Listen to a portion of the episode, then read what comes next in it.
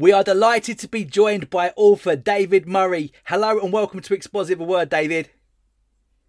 Hey, David. Great to be with you. We're going to have lots of confusion today with two Davids, so uh, hopefully we'll keep it, we'll keep it straight. Who's who?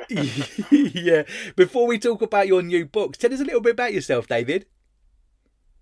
Well, as you can hear, I was born in Scotland. I was yeah. raised in Scotland, and I uh, served in a couple of churches in Scotland till I was, well, about forty, early forties. Yeah.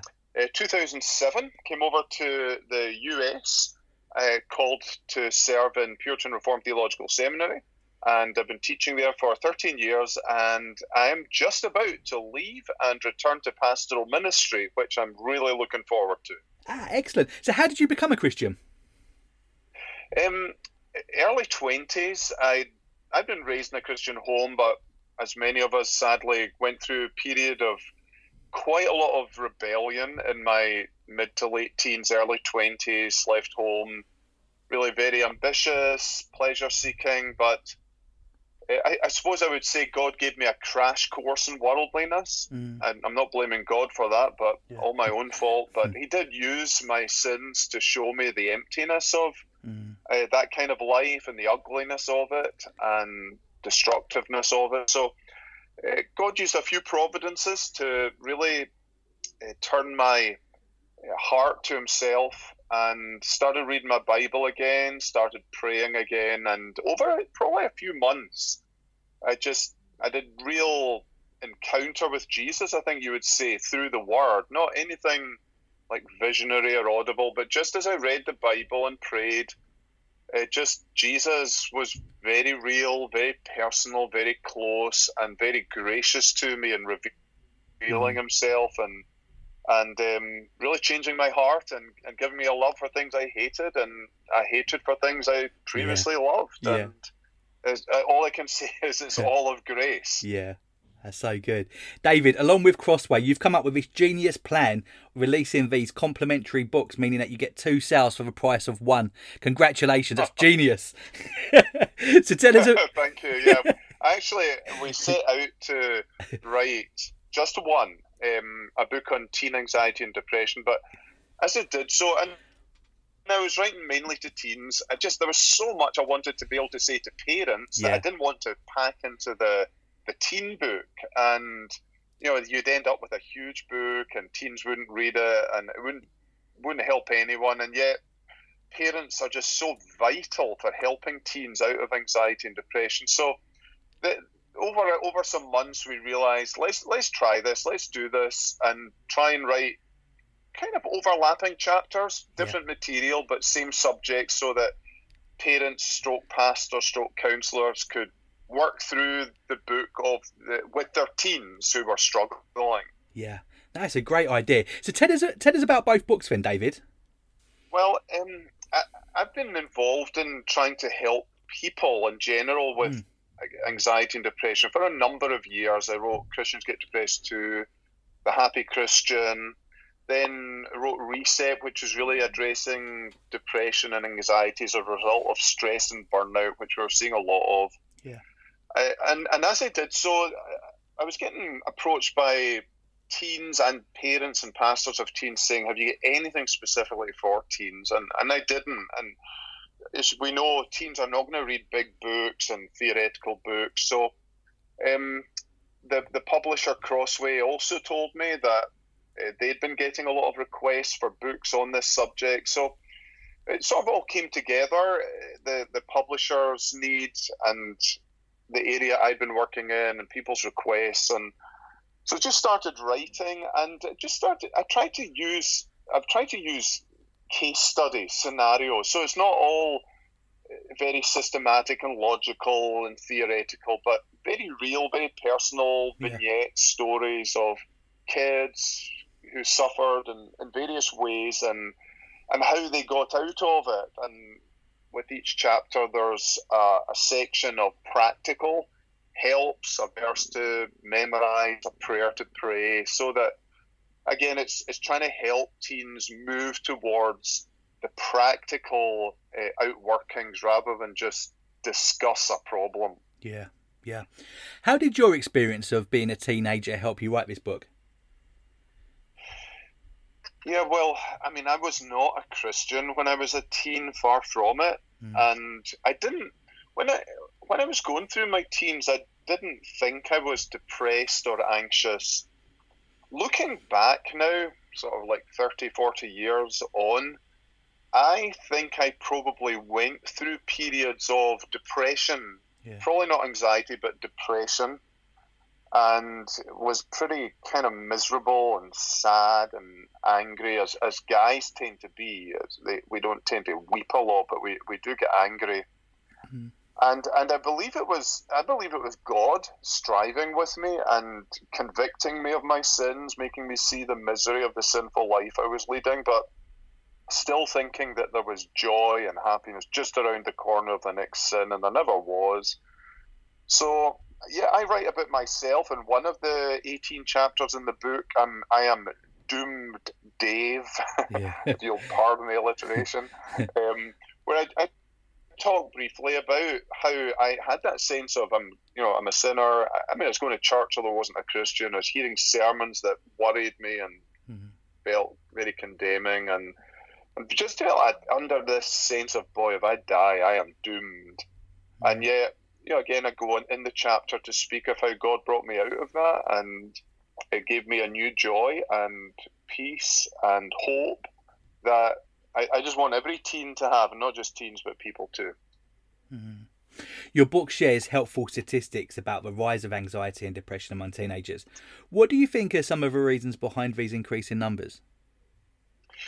Yeah, I've been thinking about that actually this week, David. I've been putting out some videos on Facebook, and um, there's also a website, why am I feeling like this dot com. Mm-hmm. And just looking at the causes, and I've tried to I've tried to sort of put it into four categories, and um, the first one is um, instability. I think there's been a ton of social instability, family instability, sexual instability, mm.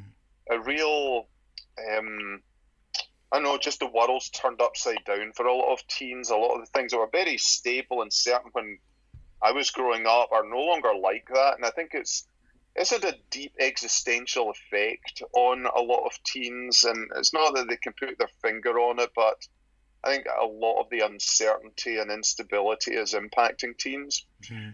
Uh, we also had a look at um, digital addictions. Yeah. So the the...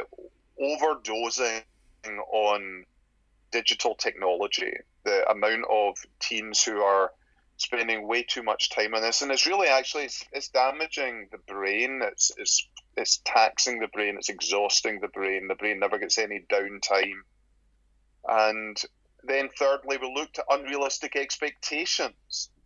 The the amount of pressure on teens from parents, from schools, from churches, from employers, from peers, from social media.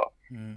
And then just today, actually, I've just finished filming it a few minutes ago. Yeah. I'll be going up later tonight. Um, the, the spiritual causes, uh, which, of course, as Christians, we're especially interested in, although the devil uses these other things to impact us spiritually as well, you know, mm. instability, mm. digital addictions, unrealistic expectations. But there are some very specific spiritual causes. You know, you've got things like just the no certainty. A lot of teens have have given up, as it were, their faith. Mm. And and what have they got instead? Well, instead of a of a life of um, certainty and conviction, like there's no truth, there are no values, there are no ethics, and I think that's incredibly destabilizing, mm. although again, a lot of teens don't realize it. Yeah. Um, I think no no faith. If people don't believe there's a God, you kind of think, well, what's the point in living eventually? You know, mm. am I just here to get more money, get more stuff, and then die? I think that's extremely depressing and, yeah. and angst-inducing. Yeah. Um, I think also you've got you know the lack of uh, a purpose.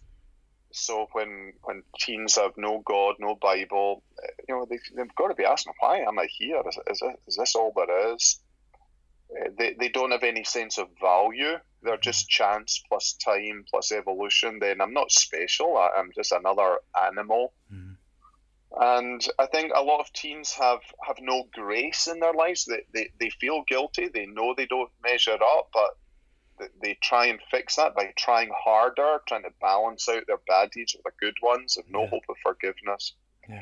I think just basically to sum up, no Christ. Yeah. Uh, if, if teens don't know Jesus or have a relationship with him, they, they miss out on the, the greatest joy and peace in life. Mm. And so I, I think there are.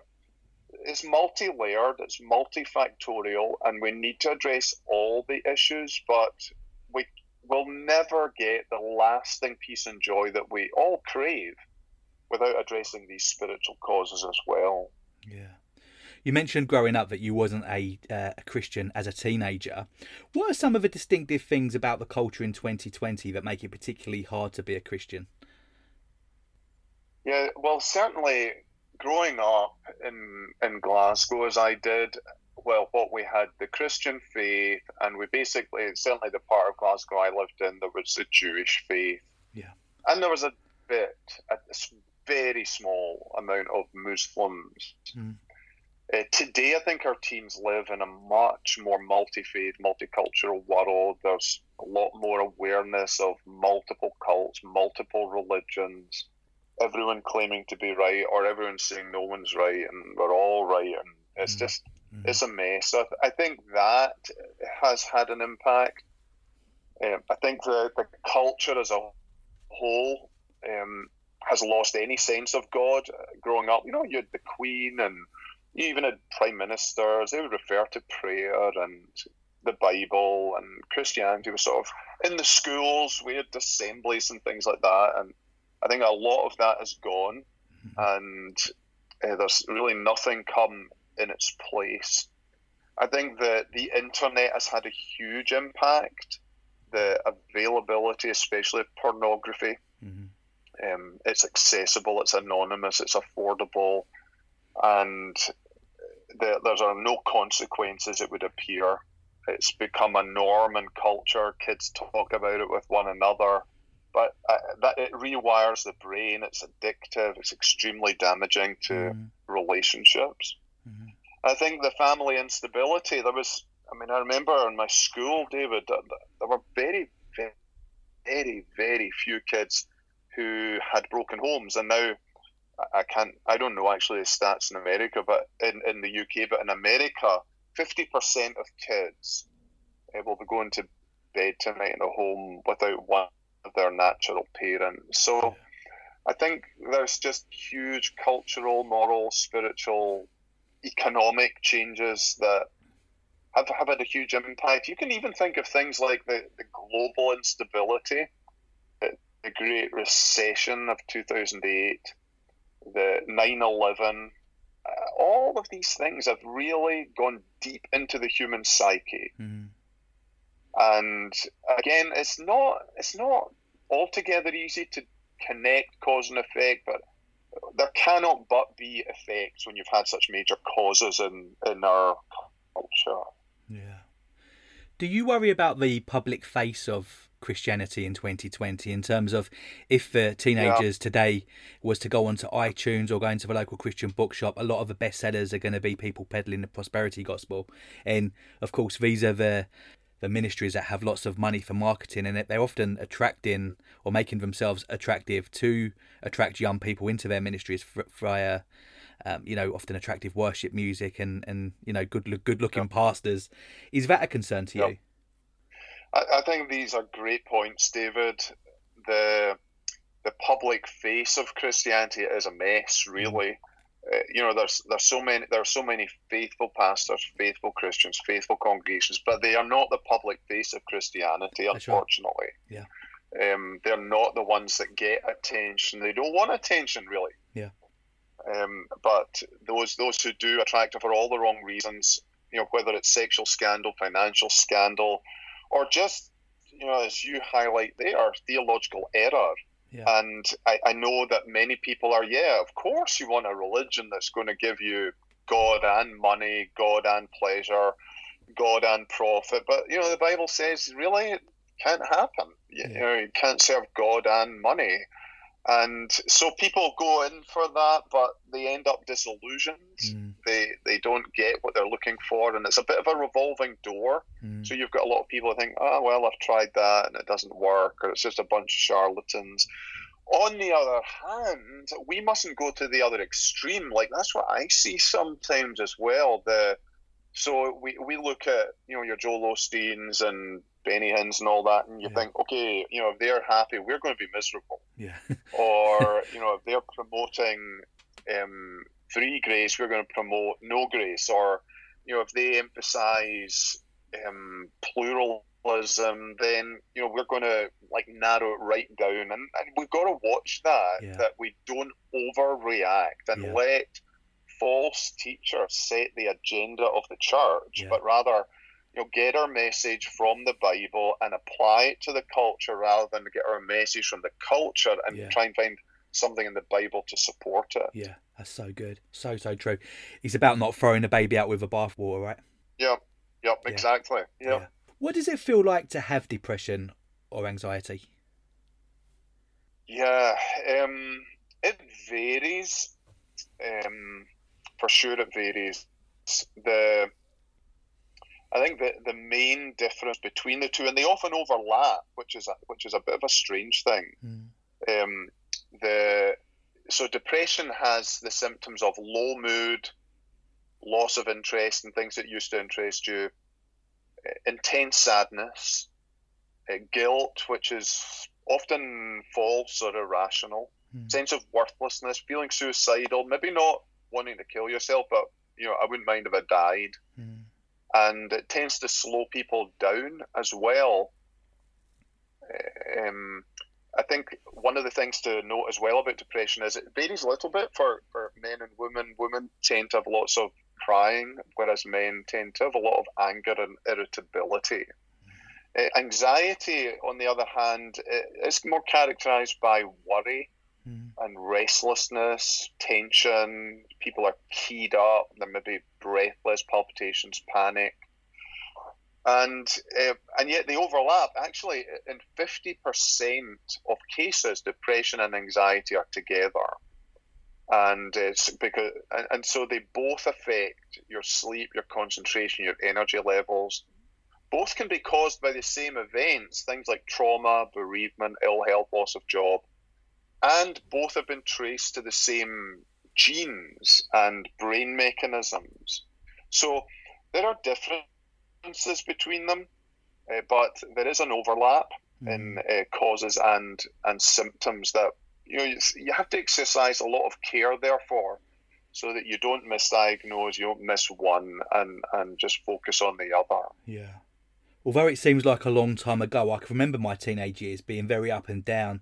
Uh, you know, as you, as you try and struggle with our hormones yeah. and, and the extra responsibility of becoming a bit older. How do you differentiate between that typical sort of teenage experience mm. and that of a situation that does need an intervention? yeah, that's a, that's a tough one. You you describe it well there, David. Mm. The, so usually I try and speak about three dimensions. So Uh, you've got, for example, a, a width of symptoms. So, you know, somebody who's just got a low mood or a loss of interest or a bit of sadness, and it's only one of five or six or maybe two of seven symptoms, that's not enough width for it to qualify as depression. You need to tick more boxes. Yeah. And, and then you've got um, length, the dimension of length, how long it's been going on for. Mm-hmm. You know, when I read out these symptoms of low mood, loss of interest, sadness, guilt, yeah. worthlessness, suicidal, slow, that sounds like every Monday morning when yeah. I was a teen. Yeah. Uh, yeah. But that's not depression. That's just, you know, Monday morning blues. Yeah. Uh, depression really, you know, the, the websites, the doctors' books talk about having these symptoms for at least two weeks. Mm. Um, I think I, I tend to go closer to three or four weeks because, I, I, I mean, I can certainly think of teens that go through two-week periods and they're not too far from me at this moment, yeah, yeah. but they're not depressed. yeah, um, yeah. So so length of time, and then depth or intensity of the symptoms. So, yeah, Monday morning blues, you know, we all feel a bit down or whatever.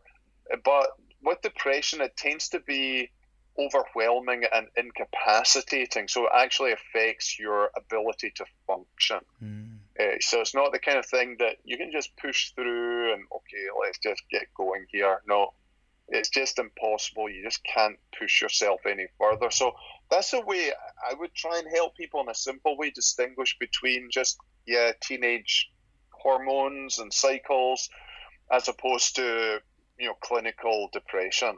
Yeah, sure. What would you say to a teenager or parent who is hesitant to see a doctor or seek medication for their anxiety or depression? Okay, so um, let's just deal with these in two categories. So first of all, you've got teens who are reluctant to go to a doctor. Why is that? Well, I think there's been a lot of stigmatizing of depression and anxiety. So they think, hey, if I go to the doctor and I end up with this in my medical records, or people find out, people think I'm crazy or mad or, you know, a psycho, as they say, or mm. whatever, and they're, and they're afraid of that. Also, it's just hard to talk about these things, yeah. the the challenge, especially of talking to a stranger. Um, but what I would say to them is that actually uh, reaching out for help is the biggest step you can take towards healing. And now there are other steps you have to take, but if you can take that step, that first step, that reaching out and beginning to try and talk to people, especially a trained person like a doctor, I would say like you're you're almost fifty percent of the way mm. along the path of mm. difficulty in, in the healing process. So and and doctors are used to it. You know, my wife used to be in medical practice in the U K, and she would see, you know, in an ordinary day's work, out of maybe twenty patients, she would see five, six, seven with depression or anxiety. It's very mm. normal. To mm. a teen, it's like, I'm the only one in the world. To a doctor, it's like, okay, yeah. I've seen lots of you already, and I'll see more of you tomorrow. Yeah. It's very normal, and therefore I think that, that should encourage the teen as well. And, and the last thing I would say to them is, this is God's provision for you. Sure, there there can be other causes of depression. There can be sin and things like that that need to be addressed, and repentance and faith come into it. But God's also provided for our physical needs. And, and in depression at times, there can be uh, brain problems, chemistry, electric, electrics that go wrong. Uh, the depressed brain is, is actually different chemically and electrically under scans to a normal brain. So God has provided doctors and medicines to help with that aspect of depression. And so I would view this not as something separate from God, but as the gift of God. That's what I'd say to the teen, to the to the adult. Say your, your son or daughter confides in you. Um, again, don't be afraid. Uh, just uh, take take the professional help that God has provided. Um, the longer that you go without that help, The, the worse it can become, the harder it is to climb out. Mm. The, the sooner you go, the, usually the, the sooner that you will get out, and the easier the path out of it as well. Yeah, I, I, w- I would encourage the parent to go with the child at least the first time, mm. and um, and just to, you know, be moral support to them, and, and just just say, look, you just try and treat this as, as, you know, somebody going to the doctor with diabetes or whatever, and, you know, well, let's just see where it goes, and don't worry about it. If you look at the stats for depression, you know, about twenty percent of teens will experience depression. So, mm. you know, one in five, that's every fifth classmate. Yeah. There's probably lots of yeah. people you know with this that just aren't yeah. feeling it. Yeah. Yeah. So helpful. What role should scripture and prayer play in helping a teen who struggles with depression or anxiety?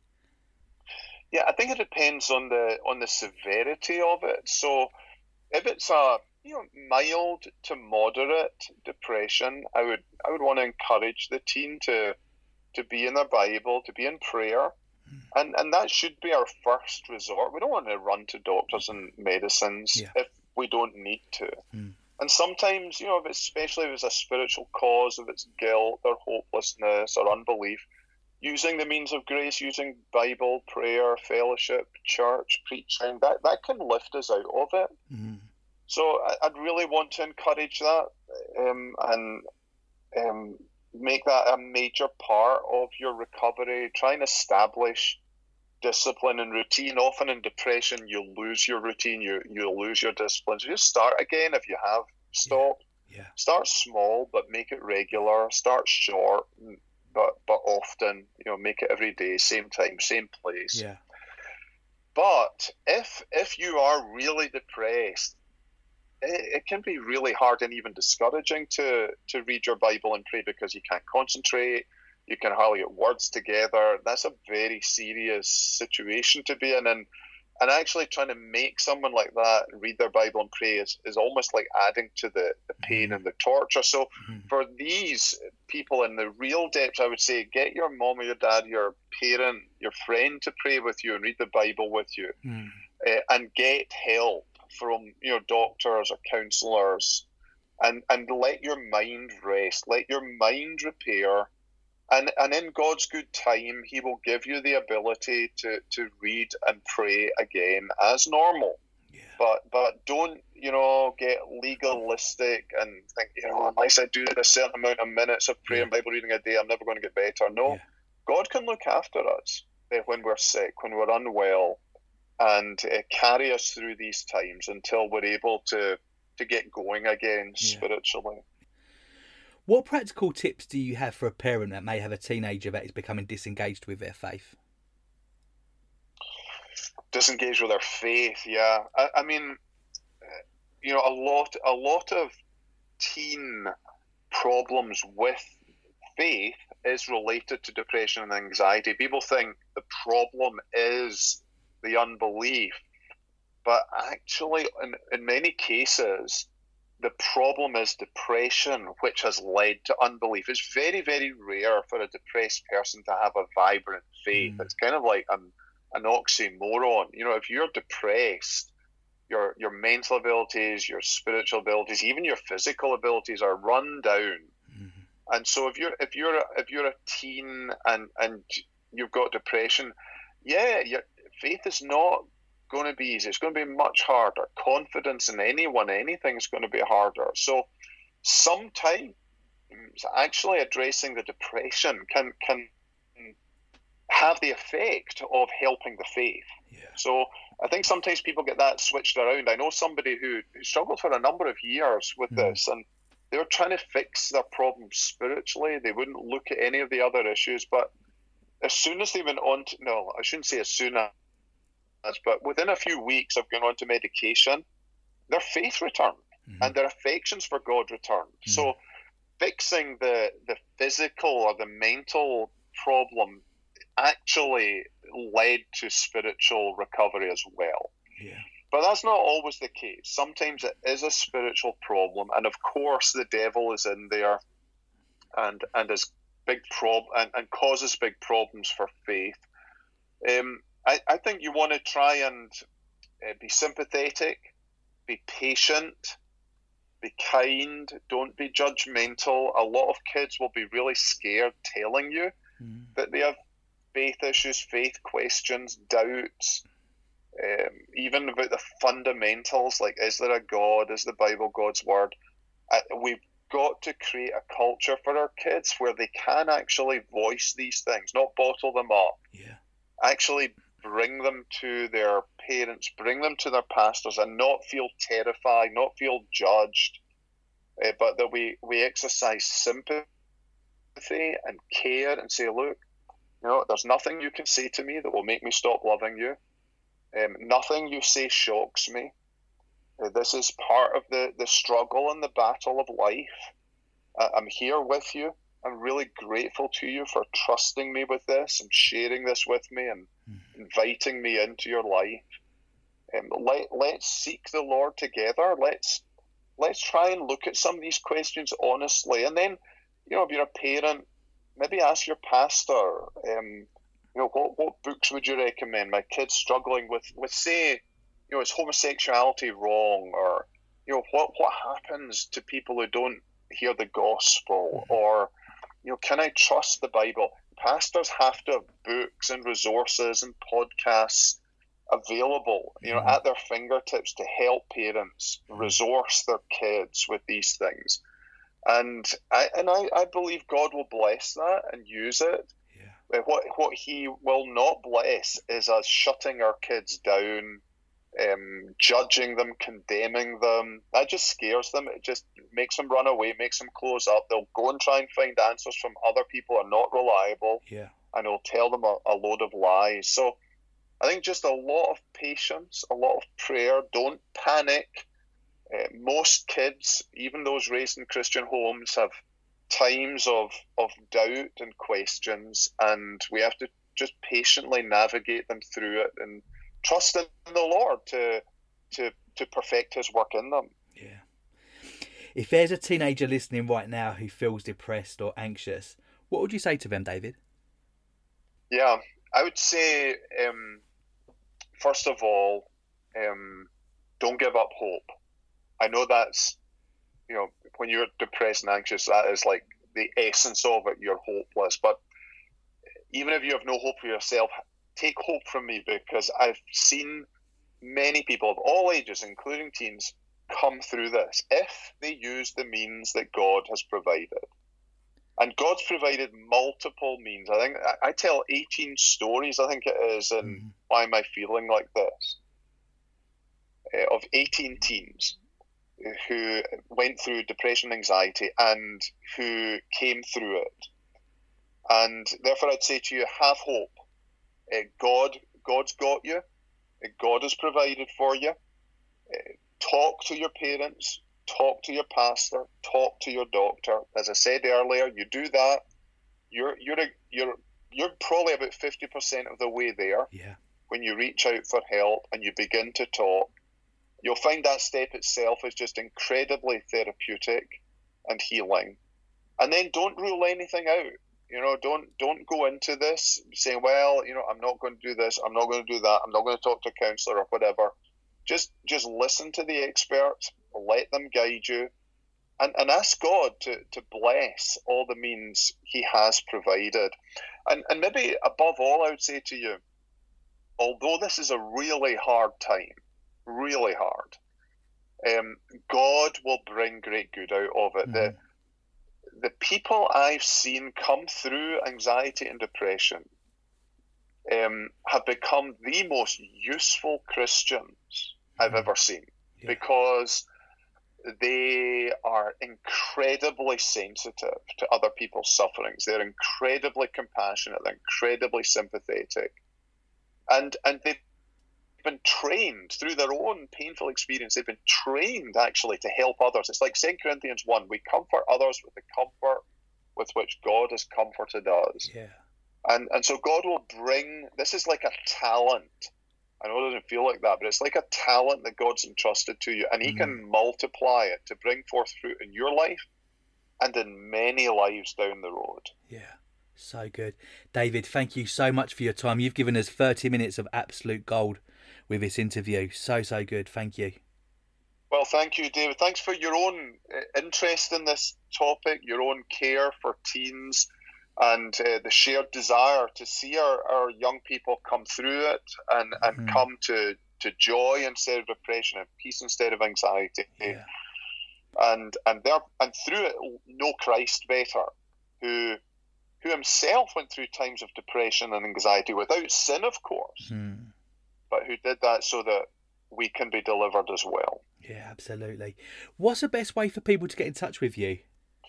Well, um, the the website, why am I feeling like this dot com, mm-hmm. that uh, will have a number of videos for teens on it, dealing with questions around this subject.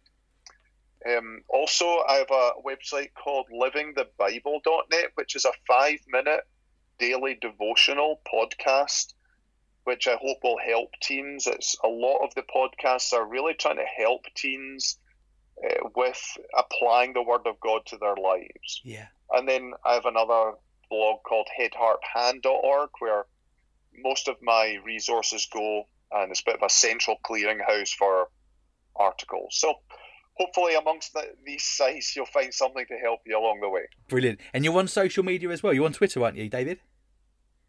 Yep, David P. Murray, and on Facebook as well. Glad to connect with you there.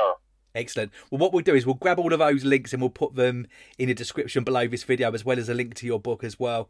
David, thanks again for your time. I've really enjoyed it. Thanks. Me too. God bless. God bless.